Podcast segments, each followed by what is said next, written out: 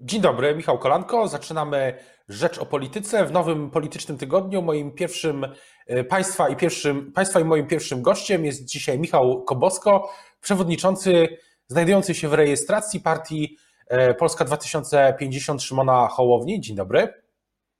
Dzień dobry, witam pana, witam państwa. E, chciałbym zapytać na początek o spotkanie dotyczące wolności mediów i tego pomysłu Prawa i Sprawiedliwości dotyczącego podatku od mediów. E, to spotkanie ma odbyć się we wtorek. Czy, czy w ogóle koncepcja spotkania panu się podoba, które, która zostało zainicjowane przez y, Platformę? Ja myślę, że samo spotkanie jest bardzo potrzebne. Y, podejrzewam, że pogląd dotyczący podatku od y, reklam, który Jarosław Kaczyński chciał przeforsować w tym Sejmie, że pogląd na temat tego podatku mamy podobny, co zresztą każde z ugrupowań wyrażało w ubiegłym tygodniu, solidaryzując się e, ze strajkiem, jaki media przeprowadziły w ubiegłą środę. No ale warto ze sobą siąść, porozmawiać i o mediach publicznych w dzisiejszym ich wydaniu i w ogóle o scenie medialnej i o tym, jak ta scena powinna wyglądać po wyborach i po miejmy nadzieję, odebraniu władzy tak zwanej Zjednoczonej Prawicy. Więc samo spotkanie jest e, potrzebne potrzebne. jedno, jedno, tylko, jedno tylko zdanie, jedno pytanie, czy, czyli w takim razie przedstawiciele ruchu Szymona Hołowni, partii ruchu yy, będą na tym spotkaniu, jak rozumiem? Tak, podjęliśmy decyzję, że przyjmiemy zaproszenie i będziemy obecni na tym spotkaniu. To spotkanie jest e, na szczeblu szefów klubów parlamentarnych. My klubu ani koła jeszcze nie mamy w Sejmie, więc dzisiaj podejmiemy decyzję, kto będzie nas na tym spotkaniu reprezentować. Ale tak uważamy, że taka rozmowa ugrupowań demokratycznych jest potrzebna. Ale mówił Pan, miałem wrażenie, że wcześniej, kilka minut wcześniej mówił Pan o tym, że, że chociaż spotkanie jest y, dobre, to czy podobać się, się Panu to, że zostało wystosowane zaproszenie generalnie, tak jak rozumiem, przez media? No, generalnie nie chcielibyśmy, żeby takie sytuacje się powtarzały, bo to jest trochę tak, że jeżeli myśli się poważnie o rozmowach politycznych, no to najpierw się zaprasza do dyskusji, najpierw się omawia tematy nie do końca publicznie, czy mówiąc wprost bez mediów, a dopiero potem, jeżeli uda się coś wydyskutować, na coś się zgodzić, to się to prezentuje publicznie. No, tym razem można powiedzieć w porównaniu z tym słynnym wydarzeniem z udziałem Borysa Budki i Rafała Trzaskowskiego jest pewna poprawa, bo dostaliśmy zaproszenie do rozmów przed odbyciem się pewnego wydarzenia publicznego. Natomiast fakt, że e, jak powiedziałem, że te zaproszenia są wystosowywane publicznie i tutaj przecież było to zaproszenie i do ruchu Szymona Hołowni i do tej części porozumienia, która jest lojalna wobec Jarosława Gowina, no to nie jest naj, najlepszy, najszczęśliwszy i najbardziej skuteczny pomysł na to, żeby coś doprowadzić z punktu A do punktu B. Natomiast, y, no właśnie, pytanie, czy na przykład y, ten sondaż, który w nurcie też rozmowy o opozycji, czy sondaż, który wczoraj pojawił się na portalu OkoPress, pokazujący, że cała lista opozycji, e, ta, w tej formie mm, zaprezentowanej na tej konwencji, o której Pan mówi, miałaby 280 mandatów. Czy Pan, o, o, czy pan y, uważa, że to jest pewnego rodzaju sygnał, presja może, że w przyszłości trzeba, te cztery podmioty będą musiały się porozumieć? Politycznie znaczy, oczywiście. Po pierwsze, po pierwsze, my nie przywiązujemy się do żadnych liczb e, podawanych w różnego rodzaju sondażach. No to nie sondaże wygrywają wybory, tylko realnie ugrupowania polityczne i realni kandydaci. Po drugie, to nie jest kwestia magicznych liczbach właśnie. Tu nie chodzi o 276, 280, 307. To nie jest sztuka dla sztuki. My nie jesteśmy po prostu antypisem, chcemy wygrać, żeby wygrać. My chcemy wygrać dlatego, że razem z innymi ugrupowaniami chcielibyśmy ustalić sprawy, zakresy tematyczne, te, którymi trzeba się będzie zająć w pierwszej kolejności. Czyli taka kolejność najpierw porozmawiać o sprawach merytorycznych, potem iść do wyborów, miejmy nadzieję je razem wygrać i następnego dnia wziąć się do roboty, a nie odwrotna kolejność. Najpierw dyskutujemy o tym, e, kto ile mandatów, potem są wybory i potem dopiero zaczynamy się głowić nad tym, którymi dziedzinami trzeba się zająć w pierwszej kolejności. Najpierw ustalenia merytoryczne, a potem idziemy do wyborów, a nie odwrotnie. Ale to spotkanie, o którym e, mówiliśmy, no, wydaje się, że być takim krokiem w kierunku tego, o czym Pan mówi, czyli właśnie rozmowy merytorycznej. No, chcielibyśmy, żeby tak było. To jest rozmowa na temat mediów. Zgadzamy się, że media, ich stan, w szczególności stan mediów publicznych, to co dzieje się od tych pięciu, już ponad pięciu lat z telewizją polską i jej programami informacyjnymi, to co dzieje się w polskim radiu i e, jego programy Polskiego Radia programy informacyjne. To jest karykatura mediów publicznych. Tu już w ogóle nie można, nie powinno się używać określenia media publiczne, bo to są media jednej partii przedstawiające jedną wizję świata i w ten sposób zakłamujące rzeczywistość. Jeśli media mają być publiczne i finansowane z naszych pieniędzy, to muszą reprezentować różne punkty widzenia. Więc tak, z tej perspektywy jest to dobry punkt wyjścia do rozmów także w innych obszarach tematycznych. Sami jesteśmy ciekawi, jak to jutrzejsze spotkanie wyjdzie i czy wszyscy wszystkich na tym spotkaniu będą traktować po partnersku. Bardzo byśmy na to liczyli. Mówił Pan wcześniej, że jeszcze ruch 2000, Polska 2050 Szymona Hołowni, partia w trakcie rejestracji nie ma jeszcze swojego koła ani klubu w Sejmie, ale właśnie pytanie, czy to się zmieni w najbliższych, e, powiedzmy, najbliższym miesiącu? No, my mówiliśmy i podtrzymujemy tę zapowiedź, że chcemy stworzyć koło parlamentarne, konkretnie koło sejmowe i prowadzimy rozmowy w tym kierunku. Sądzimy, że to się wydarzy zdecydowanie wcześniej niż w ciągu miesiąca, ale tak jak wcześniej, o personaliach nie rozmawialiśmy, nie rozmawiamy, dopóki one nie staną się faktem.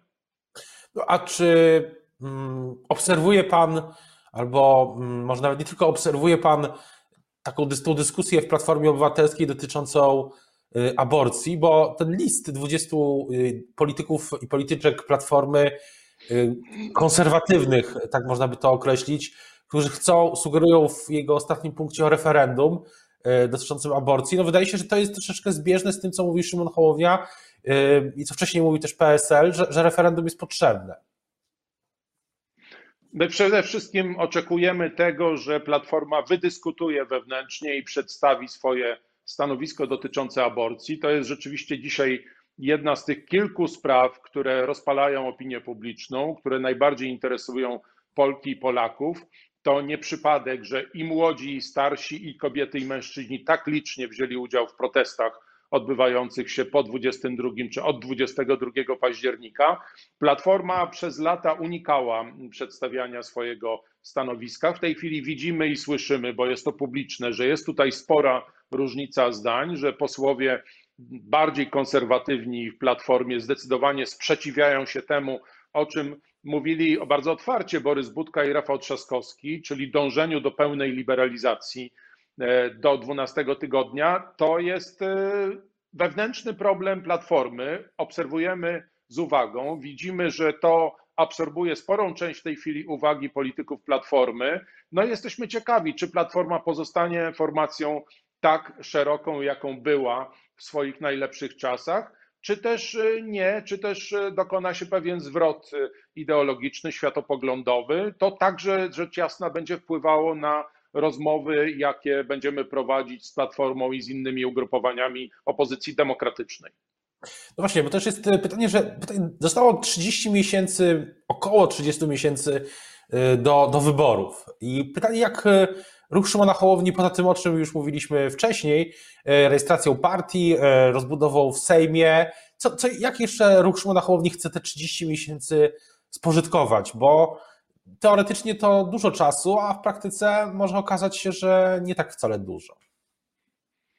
Zgadzam się z panem redaktorem, to jest bardzo mało czasu. To jest bardzo mało czasu, szczególnie dla ugrupowania, które dopiero powstaje, które dopiero ma do utworzenia struktury i to zajmuje bardzo wiele w tej chwili naszego czasu. Budowa struktur w całej Polsce. Z jednej strony mamy rozwijające się Stowarzyszenie Polska 2050, no ale jasno powiedzieliśmy, że stowarzyszenie grupuje także osoby, które nie są zainteresowane polityką, są aktywistami, działaczami, naszymi wolontariuszami. Jeśli chodzi o partię polityczną, to tu decyzja jest w tej chwili w rękach Sądu Okręgowego w Warszawie. My dopełniliśmy wszelkich formalności i oczekujemy na decyzję sądu. Mamy nadzieję, że nie będzie prób e, przeciągania czy wpływów politycznych, które wpłynęłyby na przeciąganie decyzji o rejestracji naszej partii. Tak jak powiedziałem, budowa struktur decyzja o tym, kto z osób, w tej chwili już tysięcy osób, które zgłaszają się do naszego ugrupowania, jest wśród nich wielu między innymi samorządowców w całej Polsce, którzy chcą związać swoją przyszłość polityczną z nami. My musimy zdecydować, z kim, gdzie jest tam po drodze, więc to zajmuje bardzo wiele energii, a oddzielne pole to jest budowa naszej bazy programowej, naszego programu. Nasz Instytut Strategię 2050 pracuje nad wizją naprawy i rozwoju Polski na czas po PiSie. I my, tak jak już zapowiedzieliśmy, tak jak zaprezentowaliśmy program uporządkowania relacji między państwem a Kościołem, tak będziemy prezentować kolejne programy, nazwijmy to sektorowe, w kolejnych obszarach funkcji naszego funkcjonowania, między innymi takich jak edukacja, bezpieczeństwo, służba zdrowia, czy tak ważne dla nas sprawy ekologiczne, sprawy związane z klimatem. To są nasze zadania. My jesteśmy, jak powiedziałem, ruchem, który dopiero się rozwija, więc mamy mnóstwo pracy i te, jeżeli to będzie rzeczywiście 30 miesięcy, bo może to być zdecydowanie krócej, jeżeli ten rząd się wreszcie rozpadnie jeszcze... i przestanie nas wszystkich męczyć. Ale to na chwilę do tych samorządowców, a na przykład y, wyobraża Pan sobie, że w tym roku, albo może już y, nie tylko w tym, ale w, w najbliższych miesiącach, na przykład tacy samorządowcy, czy y, byli samorządowcy, na przykład prezydent, były prezydent Wrocławia Rafał Dudkiewicz, czy marszałek województwa dolnośląskiego Cezary Przybylski lub inni politycy, nie tylko z Dolnego Śląska oczywiście, ale tego formatu znani w regionach i tak jak marszałek, tak jak prezydent Dudkiewicz znany ogólnokrajowo mogą do ruchu 2050 dołączyć. Albo na przykład prezydent e, e, Krakowa Jacek Majchrowski. No, tak jak powiedziałem parę chwil temu, my nie rozmawiamy publicznie o personaliach, dopóki nie mamy do czynienia z faktami. Rzeczywiście jest tak, jak powiedziałem przed chwilą, że zgłasza się do nas bardzo wielu samorządowców i radnych, i wójtów, i burmistrzów, i są także prezydenci miast prezydenckich, którzy z nami prowadzą rozmowy, ale zarówno w przypadku no, osób, które, których nazwiska Pan wymienił, ciekawe, że akurat tych, bo wymienił Pan tak różne osoby jak Rafał Dudkiewicz, a z drugiej strony przedstawiciel bezpartyjnych samorządowców na Dolnym Śląsku, Cezary Przybylski. No, każda, z tych rozmów, każda z tych osób może być dla nas ciekawym partnerem i jest ciekawym partnerem do rozmowy, no ale jesteśmy w tej chwili daleko od podejmowania jakichś decyzji konkretnych. E, jeszcze jest czas na to, zakładając, tak jak Pan powiedział, że do wyborów 30 miesięcy. Co do, wymieniłem też Kraków, bo wiceprzewodniczący Rady Miasta Krakowa, pan Rafał Komarewicz, od niedawna jest związany z ruchem Polska 2050. On też jest szefem klubu prezydenta Jacka Majchrowskiego w, w Radzie, co, e, co też e, warto odnotować, ale niedaleko Krakowa kilkaset kilometrów na wschód miasto Rzeszów i tam kampania wyborcza i czy zbliżająca się po dosyć zaskakującej rezygnacji prezydenta Ferenca. Czy, czy ruch 2000, Polska 2050 partia będzie miała swojego kandydata, kandydatkę, czy raczej to będzie szersza koalicja opozycji? Nie, pan, jesteśmy jeszcze przed tą decyzją. Zastanawiamy się, przyglądamy się temu, jak rozwinie się sytuacja, jeżeli chodzi o e, tak zwaną zjednoczoną prawicę, bo tutaj prezydent Ferenc, odchodzący prezydent Rzeszowa, w zaskakujący sposób wskazał właściwie jako swojego następcę, namaścił pana ministra Warchoła jako swojego następcę. Nie wiemy, czy to było konsultowane z Jarosławem Kaczyńskim, z Prawem i Sprawiedliwością i czy PiS będzie tak szczęśliwy, że e, oferuje mu się E, kandydata na przyszłego prezydenta Rzeszowa z grona e, partii, członków partii Solidarna Polska Zbigniewa Ziobry, więc to jest e, jedna z rzeczy, które myślę, że musi zostać wyjaśniona w niedługim czasie. A druga rzecz, słusznie pan podnosi, że to jest kwestia rozmów opozycji. Mm, ja myślę, że jeśli chodzi o rozmowy opozycji, to kwestia Rzeszowa i startu w wyborach może być drugim obok mediów E, obok rynku medialnego tematem rozmów opozycji, bo to e, jak potoczą się wybory w Rzeszowie, w regionie, który jest zwykle trudny dla innych partii niż Prawo i Sprawiedliwość, ale jak one się potoczą, kto je wygra ostatecznie, będzie też ważnym sygnałem dla, dla wyborców, dla elektoratu przed e, innymi wyborami, już tymi ogólnopolskimi, które nas czekają w następnej kolejności. Na koniec pytanie o, ten, o to, co, o czym Pan już też mówił, czyli o potencjalny, hipotetyczny koniec władzy Zjednoczonej Prawicy przed wyborami za te 30 miesięcy, czyli jesienią 2023 roku.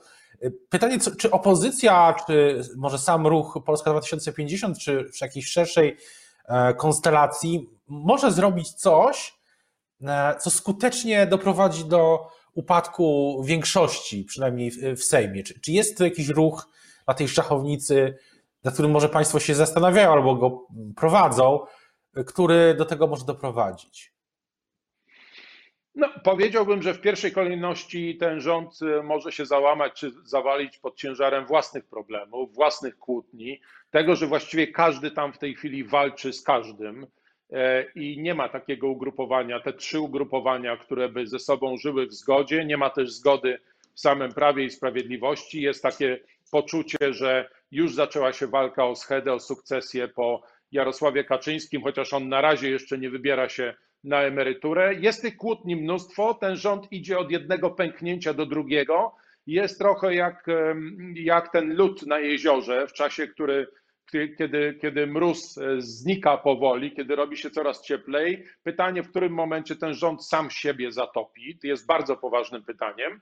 Jeżeli chodzi o rozmowy po stronie opozycyjnej, to po pierwsze opozycja musi sama ze sobą rozmawiać i musi, tak jak mówiliśmy parę minut temu, znajdować punkty styku, punkty wspólne. Po drugie, no, na pewno y, tym y, elementem, że tak powiem, rządu, z którym trzeba rozmawiać, są politycy Partii Porozumienia Jarosława Gowina. To jest logiczne, to wynika z arytmetyki i matematyki. Natomiast y, jeżeli takie rozmowy by się odbywały, to na pewno nie mogłyby one być wcześniej ogłaszane, zapowiadane publicznie w mediach bo to jest proszenie się o po prostu fiasko jakichkolwiek rozmów, jakie byłyby podejmowane. Więc arytmetyka mówi tak, wiadomo z kim trzeba rozmawiać w obozie tak zwanej Zjednoczonej e, Prawicy, natomiast realia są takie, że trzeba rozmawiać cicho, spokojnie i nie dawać potem e, podstaw do plotek, pogłosek, gdzie to panowie się spotykali przy Azji Polskiej wtedy e, jest szansa, że coś uda, się ustalić. O tym, o rozmowach opozycji i nie tylko będziemy na pewno jeszcze rozmawiać. Teraz bardzo już dziękuję za naszą rozmowę Państwa i moim gościem był Michał Kobosko, e, przewodniczący mm, partii Polska 2050 Szymona Hołowni, partii znajdującej się obecnie e, w rejestracji. Dziękuję bardzo, dobrego dnia i dużo zdrowia. Dziękuję bardzo, dobrego dnia dla Państwa.